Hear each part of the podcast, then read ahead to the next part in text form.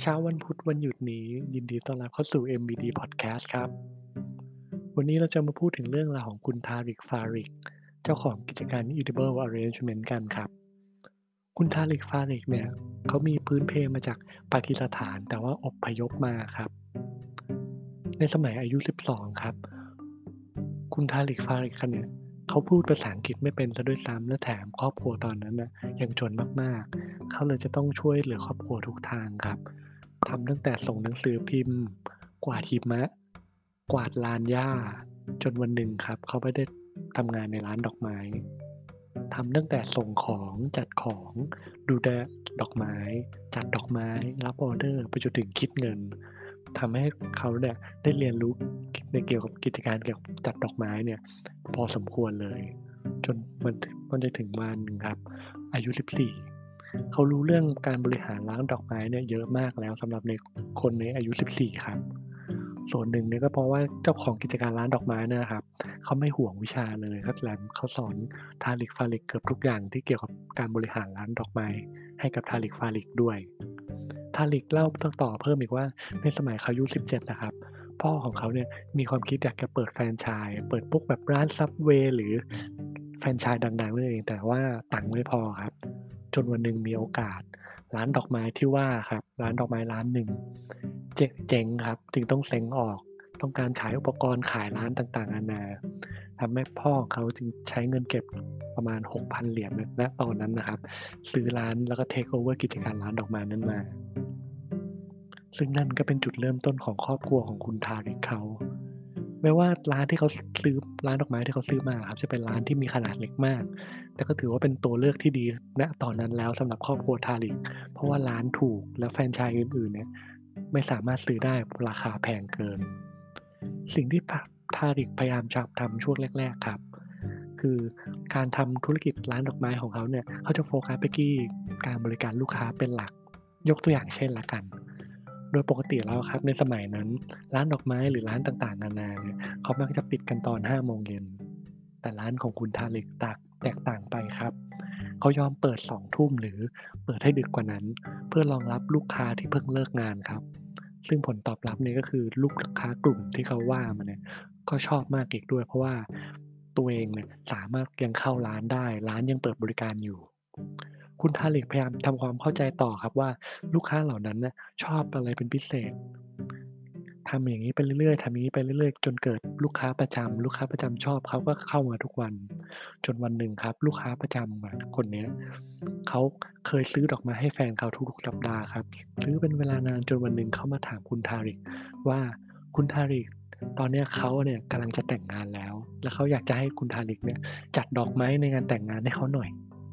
ทาริกก็ตอบไปตามตามตรงว่า เขาไม่เคยจัดดอกไม้ในงานแต่งงานเลย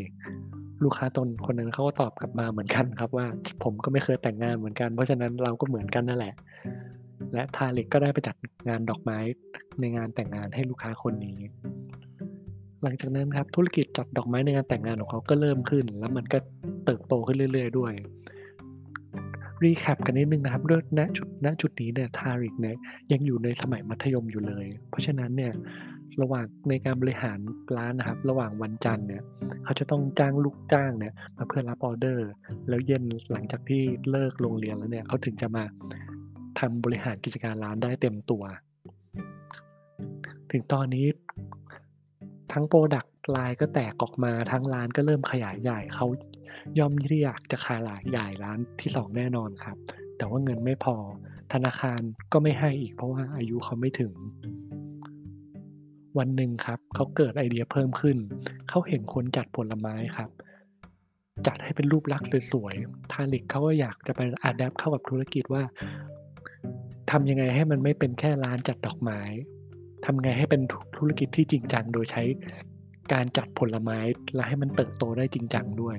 เขาเลยเริ่มทำอย่างหนึ่งครับ โดยเอาผลไม้เนี่ยอย่างเช่นพวกแคนตาลูปเมลอนสตรอเบอรี่มาแกะให้เป็นรูปดอกไม้ครับ แล้วจัดให้มันเหมือนเป็นการจัดดอกไม้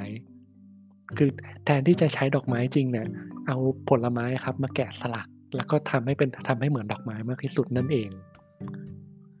เขาทดลองทำอะไรแปลกๆไปด้วยครับตั้งแต่ส่งลองส่งไอเดียให้เพื่อนดู ส่งให้พ่อเขาดู ส่งให้เพื่อนพ่อเขาดู หลาย ๆ คนก็ตอบกลับมาเป็นเสียงเดียวกันครับว่าไอเดียเนี้ยมันไม่ได้ผลหรอก คนส่วนใหญ่รวมถึงทาริกรวมถึงพ่อของเขาก็คิดประมาณนั้น ถึงขนาดว่าเพื่อนของพ่อที่เป็นาอาจารย์มหาวิทยาลัยอะครับไปพยายามโน้มโน้มน้าวให้ทาริกเริ่มเลิกทำธุรกิจนี้ซะด้วยซ้ำแต่ทาริกเขาก็ไม่หยุดครับ เขาเริ่มทำ edible arrangement หรือผลไม้แกะสลักเนี่ยแหละครับ อย่างจริงจังในช่วงก่อนเทศกาลอีสเตอร์ ส่งโบรชัวร์ไปพยายามหาลูกค้ามาจนกระทั่ง เขาได้ออเดอร์มาครับ ทั้งหมด 28 ออเดอร์ และให้ส่งก่อนอีสเตอร์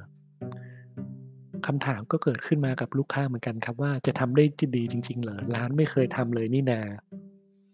จุดนี้ครับทาริกเขาก็ตั้งคำมั่นสัญญาให้กับลูกค้าไปเลยว่า ผมรับประกันเลยครับว่าคนที่ได้รับของของผมเนี่ยจะต้องโทรกลับมาแล้วร้องว้าว ถ้าคุณไม่โทรกลับมาแล้วร้องว้าว ผมคืนเงินให้คุณเลยร้อยเปอร์เซ็นต์ปรากฏว่าทาริกไม่เคยต้องคืนเงินให้ลูกค้าคนไหนเลยครับ เพราะลูกค้าเขาเนี่ยชอบ edible arrangement มาก ผลไม้แกะสลักเป็นดอกไม้ ต่อมาครับ ผู้ชายคนหนึ่งจากบอสตันเขาก็เดินเข้ามาในร้านเขาก็ถามทาริกต่อว่าเขาเนี่ยอยากจะซื้อแฟรนไชส์ของทาริก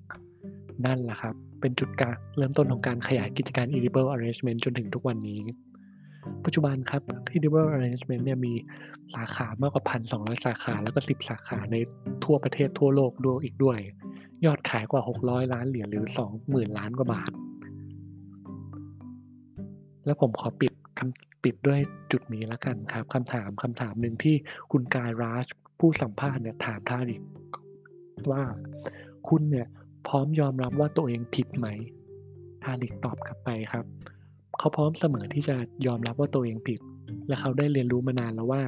เมื่อคุณทำผิดและคุณยอมรับตัวเองว่าตัวเองผิดเนี่ย คนรอบตัวเขาจะช่วยเหลือทุกคุณครับ ช่วยเหลือคุณให้ได้ให้เรียนรู้จากความผิดนั้นนะแล้วก็ช่วยเหลือคุณในเรื่องต่างๆนานา แต่ถ้าคุณทำผิดแล้วคุณมีอีโก้ คิดว่าตัวเองถูก คนรอบตัวคุณนะครับ เขาจะไม่เพียงแต่เหยียบย่ำคุณ แต่เขาจะร่วมเหยียบด้วยครับ สำหรับผมในฐานะโฮสต์วันนี้ก็หมดหน้าที่แต่เพียงเท่านี้แล้วล่ะครับ ผมหวังว่าเรื่องวันนี้จะช่วยจุดประกาย ในเรื่องของไอเดียที่ว่าเป็นไปไม่ได้ ให้ไม่มากก็น้อยนะครับสำหรับวันนี้ สวัสดีครับ